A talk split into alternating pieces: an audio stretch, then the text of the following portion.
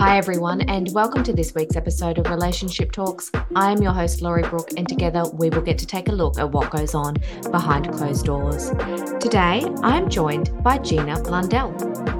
Hi, my name is Gina, Gina Blundell, and I'm here to talk about my narcissistic relationship with my ex husband. And I was married to him for over 30 years, and to talk about the trials and tribulations of that marriage.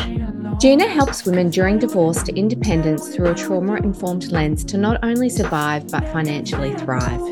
She does this by showing them how to take the first steps to an empowered life so that they can thrive independently, both emotionally and financially, by letting go of the past and taking control by thriving in the next chapter of their lives. She is a qualified, accredited, and certified narcissistic trauma informed financial coach, coach, brain spotting practitioner, and certified narcissistic abuse specialist.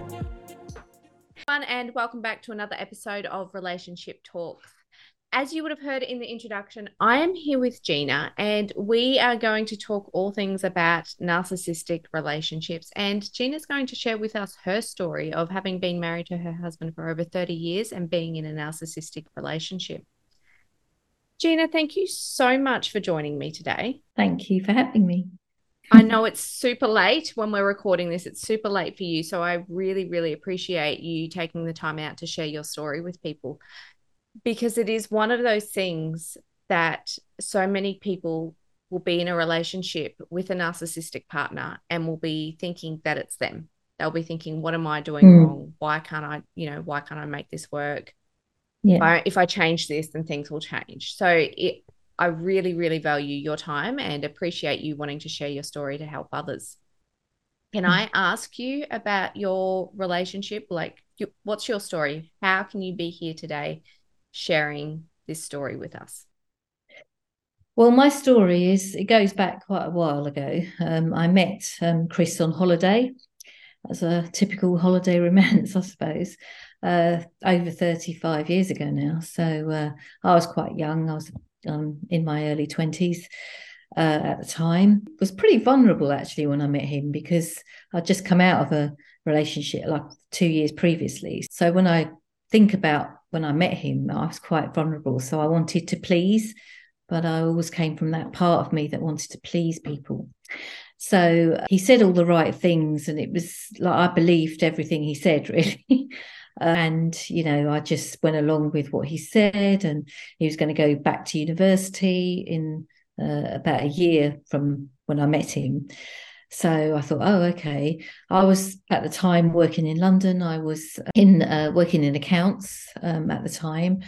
And I was thinking of doing some studying myself actually, because uh, to progress further with my career, I knew I had to study. So I kind of fell into accounts, and then I basically then uh, met him and I thought, well, since he's going to university, I thought, well, I might as well do that. So um, within like uh, six months of meeting him, like uh, that Christmas, like four months later, we like were talking seriously about stuff, and then the early part of the following year, we got engaged. So six months later, we were engaged to be married, and yet he was going to university in September of that year, and then in August of that year, we bought a flat.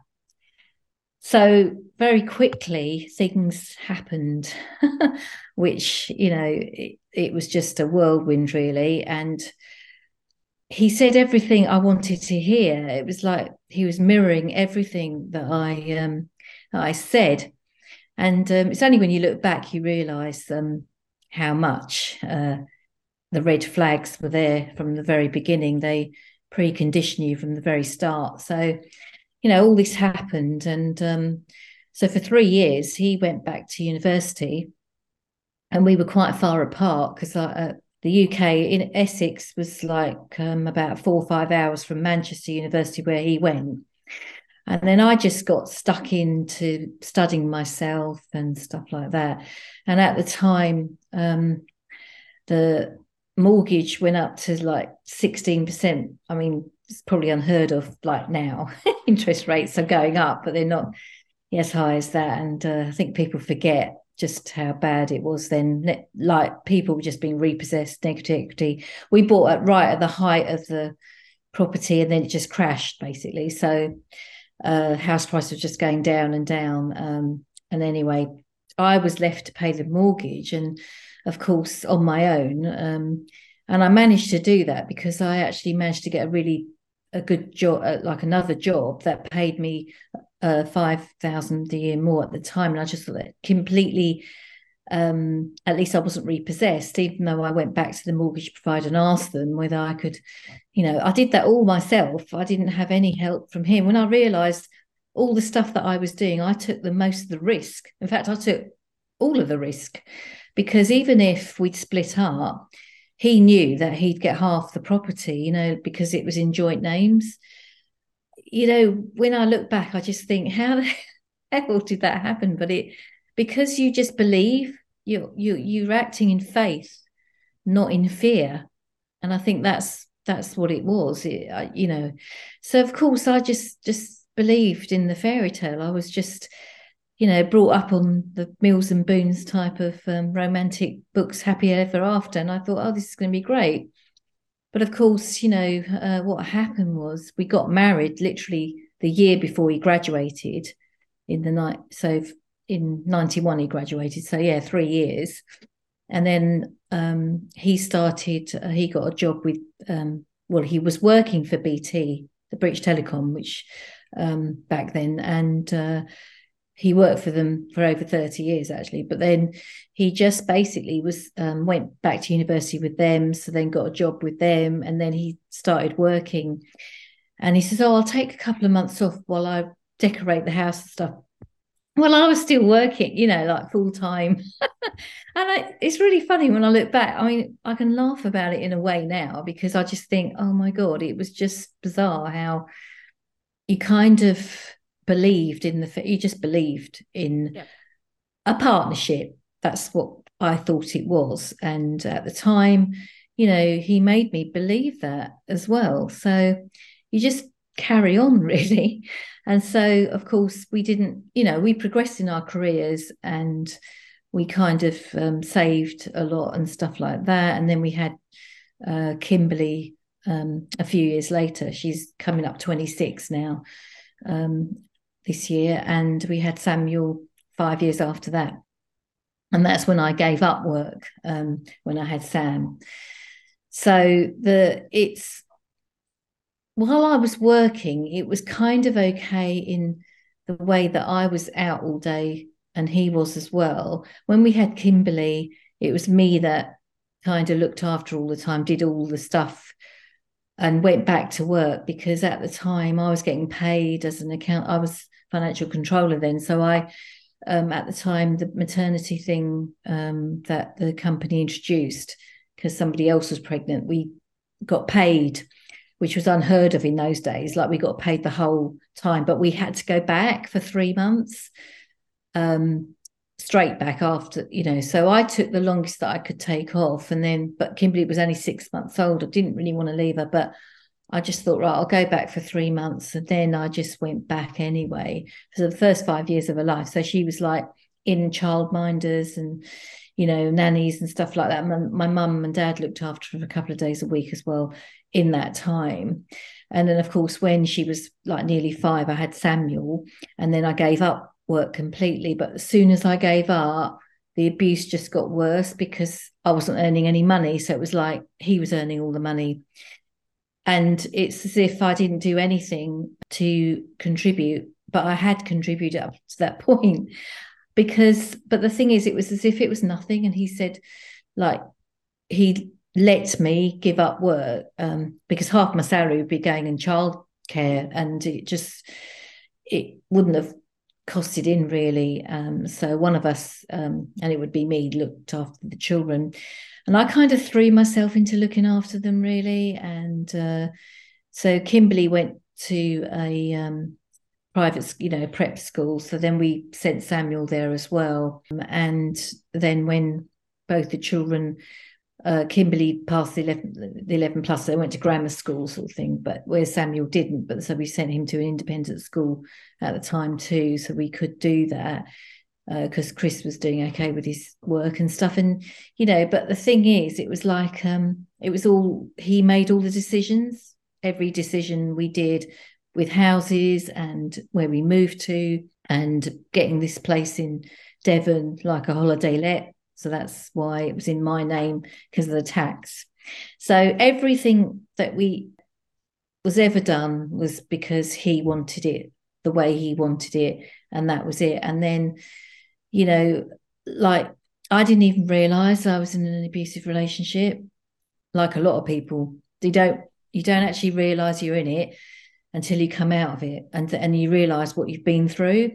So the gaslighting, the manipulation, the hoovering, all of those things, the love bombing, it's just horrendous. It really is. And you just can't believe, but your brain is trying to keep you safe. Your, you know, your nervous system is there for a reason. And, you know, you're in that fight, flight, freeze, fawn all the time. You're actually living like that because you don't want to upset them. You don't want to antagonize them in any way. You're conditioned to do that. Yeah. But it's also a, a different way of thinking too, in the sense that when you're a person who would never behave that way, you, you don't yeah. actually think that anyone else would or could behave in that way. So when people yes. are doing actions, you're kind of thinking, oh, well, that's because they love me, or that's because, you know, yeah. what? That's how I would act. That's, you know, you try and yeah. assimilate that behavior to yours.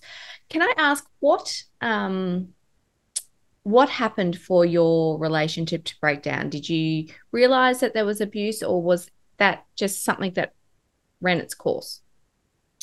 Well, what happened was, I think I basically, after 11 years of being a housewife at home, um, he, when Samuel was going to a senior school, which was quite a lot of money, he said, Right, you're going to have to go back to work. You're going to have to get on that train, get back into you, what you did before. I did part time management, care, only like a few hours a week to work around the children. But again, I had to find childcare. I only did it for 18 months because it was an absolute nightmare because uh, Kim Samuel was only six at the time. Kimberly was 11. I still had to do that because Chris was never there. He he was away with work a lot of the time, so it was left to me. He he wouldn't be able to look after them, so it, you know it was like that. So effectively, I really you know I I thought I'm not going back, and it just stressed me out completely um, because I couldn't go back on that train because it'd be 12 hour days. Then I'd have to get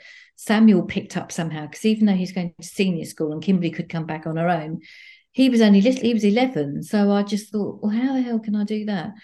And so, of course, um, so I was kind of looking like I'd gone on to the, you know, like recruitment sites and looked for like part time, maybe part time staff, um, but not in London, but locally again.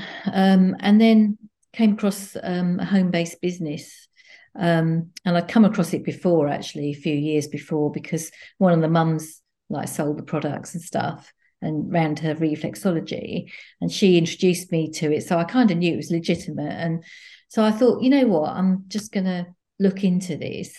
And i met up with a lady in london. And then basically i just started using some of the products and not you know i didn't really i was just thinking oh i'll look into it and then look at the business behind it. And then what happened was I started using the products and then i um, joined some networking groups just literally six, seven months later, not meaning to take it any, you know, like I just wanted to do something for myself to get out of the house and not just be like a mum and a wife.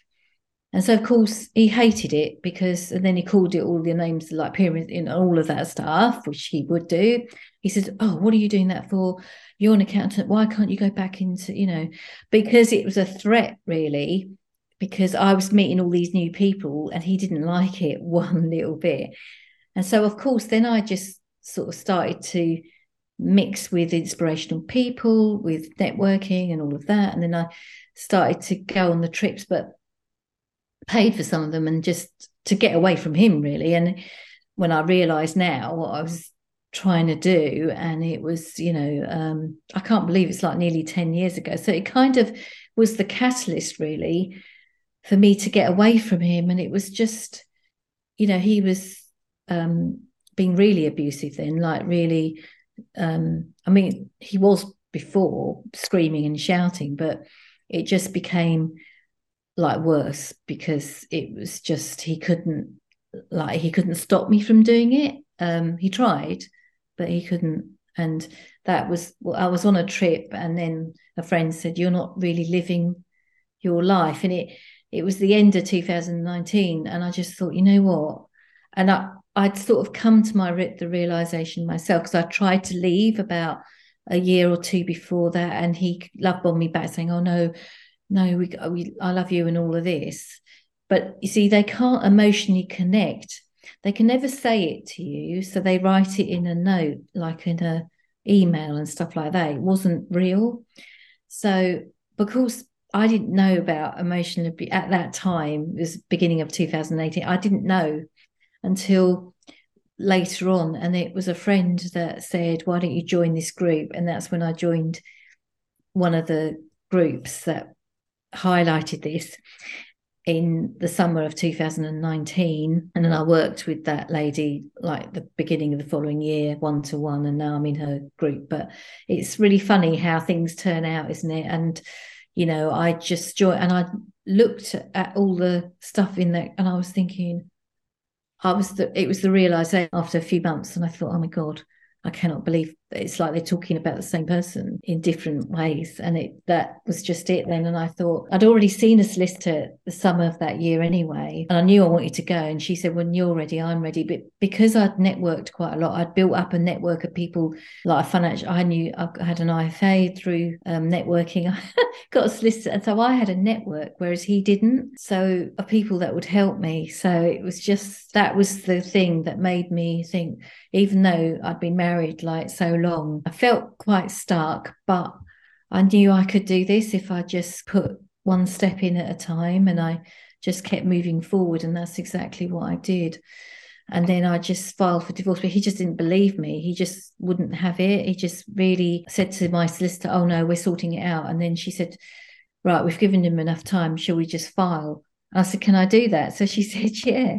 So that's when I did. And then he went absolutely mental, really was really horrible. And I thought, Oh my God. And I just, you know, the abuse was coercive and, you know, he would scream and smash things and stuff like that. He never hit me, but I wish it, sometimes you wish they would. So you could just get the police, uh, you know, because you can't otherwise, because it's hard to prove, isn't it? That. Yeah.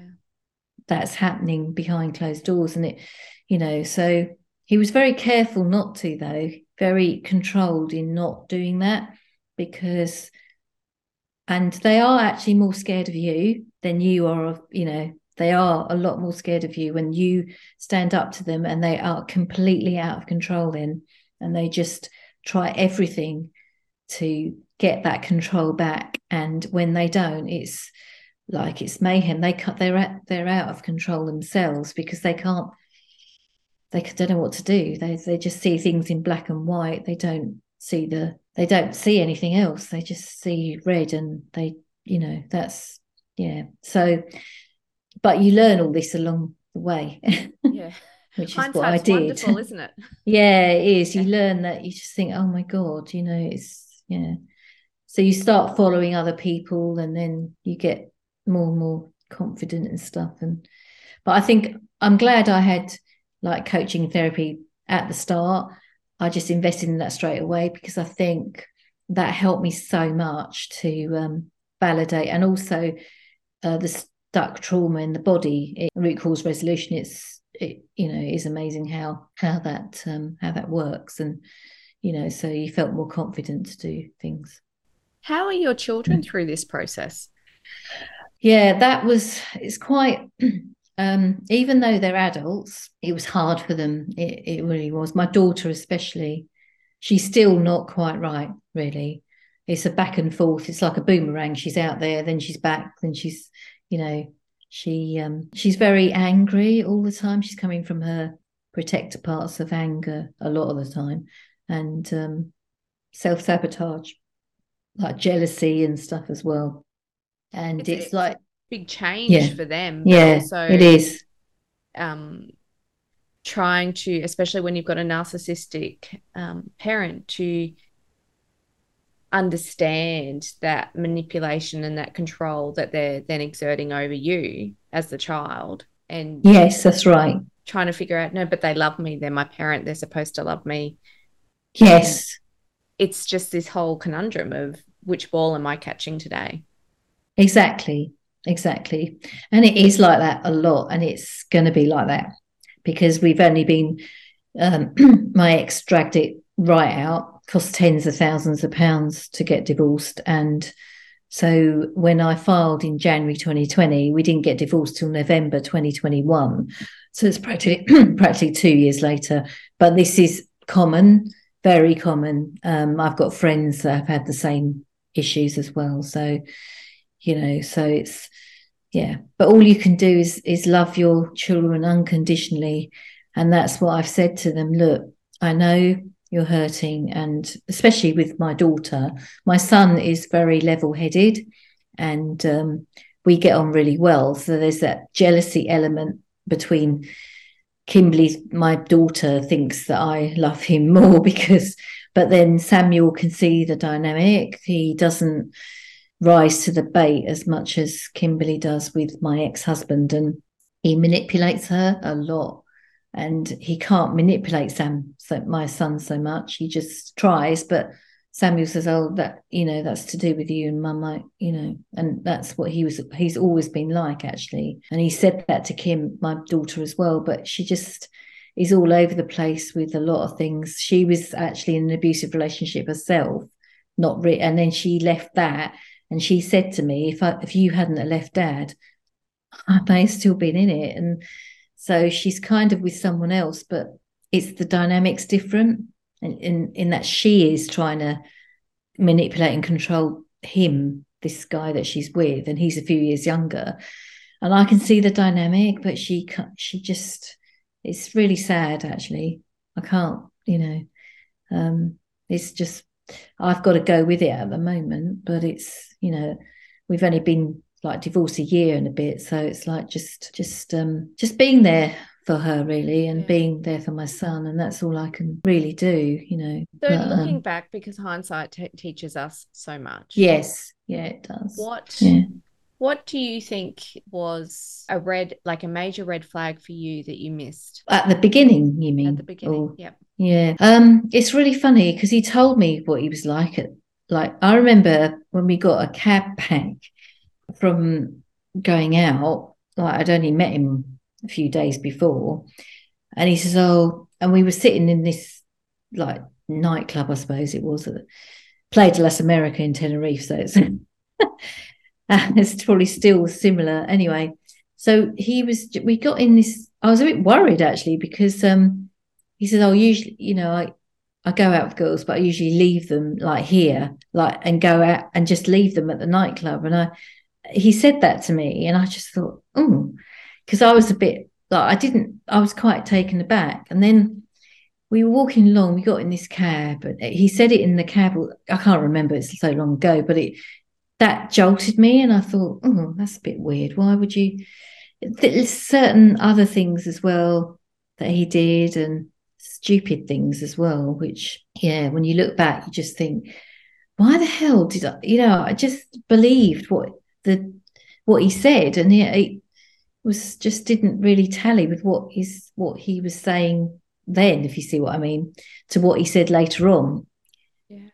And it doesn't make sense. It doesn't, none of it actually makes any sense now when I look back. It's but it but when you're young, you're young, aren't you? Just uh, you just believe what I suppose it goes back to when your parents were you know, my dad always used to say to me, "Oh, don't worry, you, you'll get married and you'll be fine."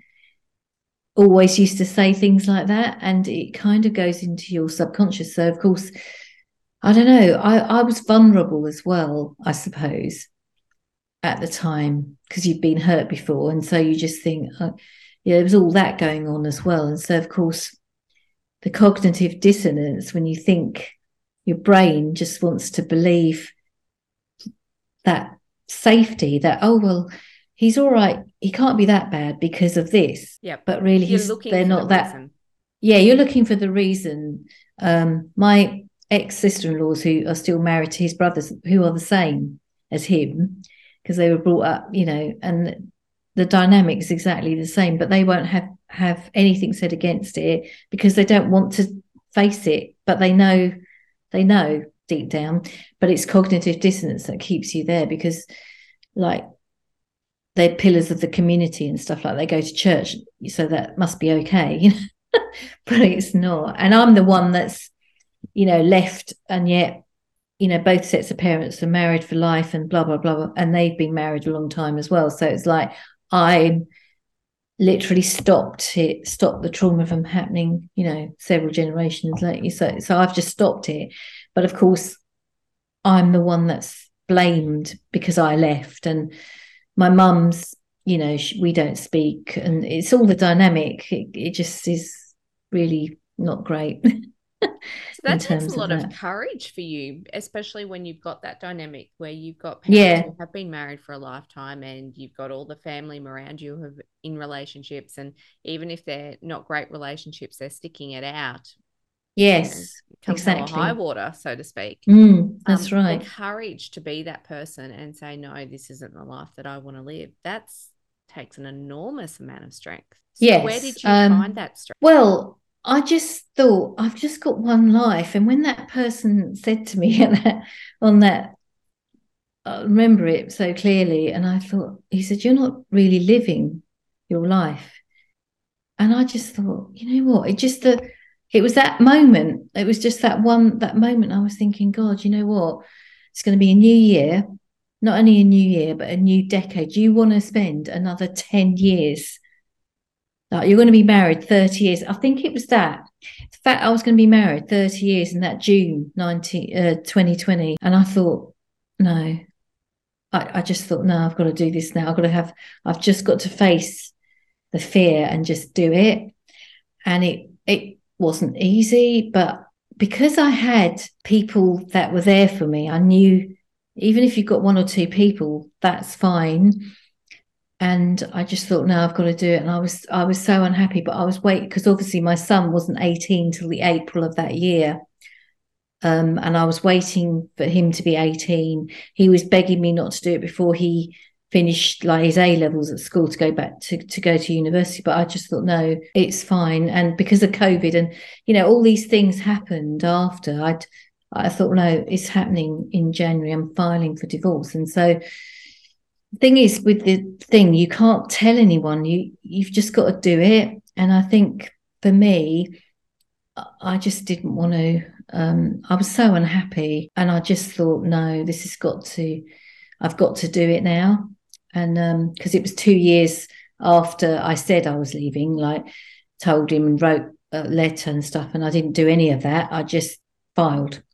And that's because he didn't think I was serious because of the two years. Do you see what I mean? So he was thinking, oh, she's doing it again, and you know, we'll just go back to normal. But but it wasn't. I was just determined. I, I just thought I don't want to get to 30 years. I don't want to get, I don't want to stay here any longer. And you've just got one life. You you really have. And you know, and you don't know what's on the other side until you know what's on the other side when you've done it. And oh my God, my life now is just amazing. I just, you know, I love living in Devon. I'm five hours away from Essex, from where they all live. And it's fine. And I, I speak to my younger brother. I don't speak to my other brother because he's like friends with my ex-husband. See, this is the dynamic, you see, when this happens, because the dynamic in your own family is the same as his family. to see what it's just was the other way around? But his both his parents died quite, you know, his dad died like a year after we got married, so 30 odd years ago now, of a brain tumor. But he was the narcissist in terms of his mum was the, you know, the homemaker and the sort of she just did exactly what he said. And even though he died and she had 18 years on her own, with her mindset, it never changed. So of course she did what he wanted her to do anyway. Because he died, she didn't change. So you have to change for your life to change. But she just carried on with whatever she carried on with, with the stuff that he put in place and stuff like that. So I. so it's sad, it's sad actually because she was such a lovely lady. His mum was so giving and kind, and, but that's the thing. They go for the people that are empathetic, kind, you know, all of those things. And my I'm like my dad, and my dad died several years ago. If he was still alive, there's no way that he was the underpin of our family and he was he always had my back always so you know um whereas my brothers are similar to my mum but not my younger brother because he he's between the two sort of thing and he now sees the dynamic with my other brother. They never really got on and then you know so when all this hit it was it was quite um yeah a, a thing. So it's yeah so tell me about sad. your work tell me about your work now because you are you've crossed the bridge. You've made that yeah. change for your life. You're loving it. And now you're actually working with women who are coming through very similar situations to your own yeah they help are, them thrive. Yeah. yes. Yeah post-traumatic growth. You can turn it around um, you really can. And uh, i did yeah some qualifications last year and and basically getting out there talking to like groups of people as well now, especially networking and stuff like that as well.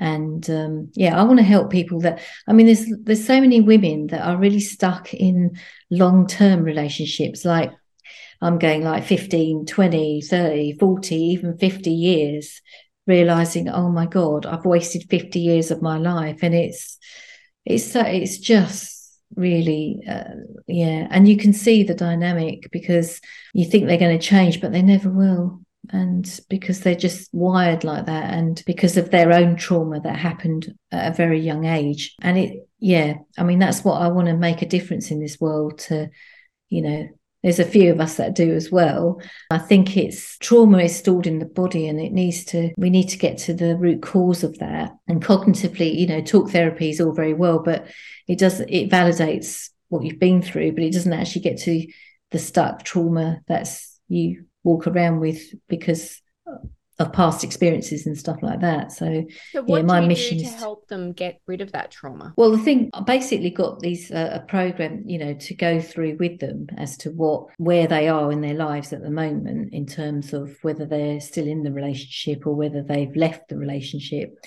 or whether they want to leave or they don't feel they can leave, and it's um, going through their nervous system of, as to where they are now with what they're what they're feeling whether they want you because you see you want to keep them safe as well because your brain you know you don't want if they're still there and they haven't made the decision to to leave it's you know you've got to make sure that they're safe as well and they're not you know and um and go with what their nervous system is because you could sit, tell when someone's dysregulated and and they, they they feel as though they can't do certain things. Because i remember feeling like that myself and you can only go as far as they want to go because you know in the co- in coaching them as well. So it's like seeing where they are and what they want to do.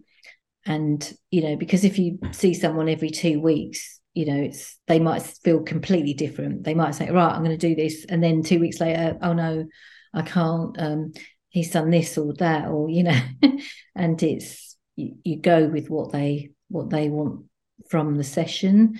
So um and using like mapping nervous system mapping and you know um regulation techniques um toning their vagus nerve um you know and being grounded and breath work and stuff you know depending on what on what they come with really um, and yeah but getting out there with talking about it and um, speaking about it as well which in different groups which is quite a good thing to do now so absolutely yeah. and i think by talking yeah. about it and sharing your story it opens up, I suppose, just that thought process for those who are going through it of going, well, maybe my life doesn't have to be this way. And it yes. could be that seed that gets planted for them to start thinking about what they could do to make the change. Even if they're not exactly. ready to make the change, it's just that first little step. Exactly. And it is the little step that makes a massive, massive difference because you see, that first step is the most scariest thing that you're doing at first um, I remember how I felt. And because it, it's the unknown, we don't know what is going to happen. And to do to take that step is is monumental actually it really is and um you know and if you can get help from like coaching someone and they've got a solicitor you don't really want to talk to the solicitor because they can't help you really because um, they don't you know well they can talk to you yeah. but they're, they're not going to expensive. And they're expensive. They'll charge you exactly. So you need both really. If you can do both then invest in both you know like this i'm really glad i did that because it helped me a lot because i had i knew i had that. Yeah.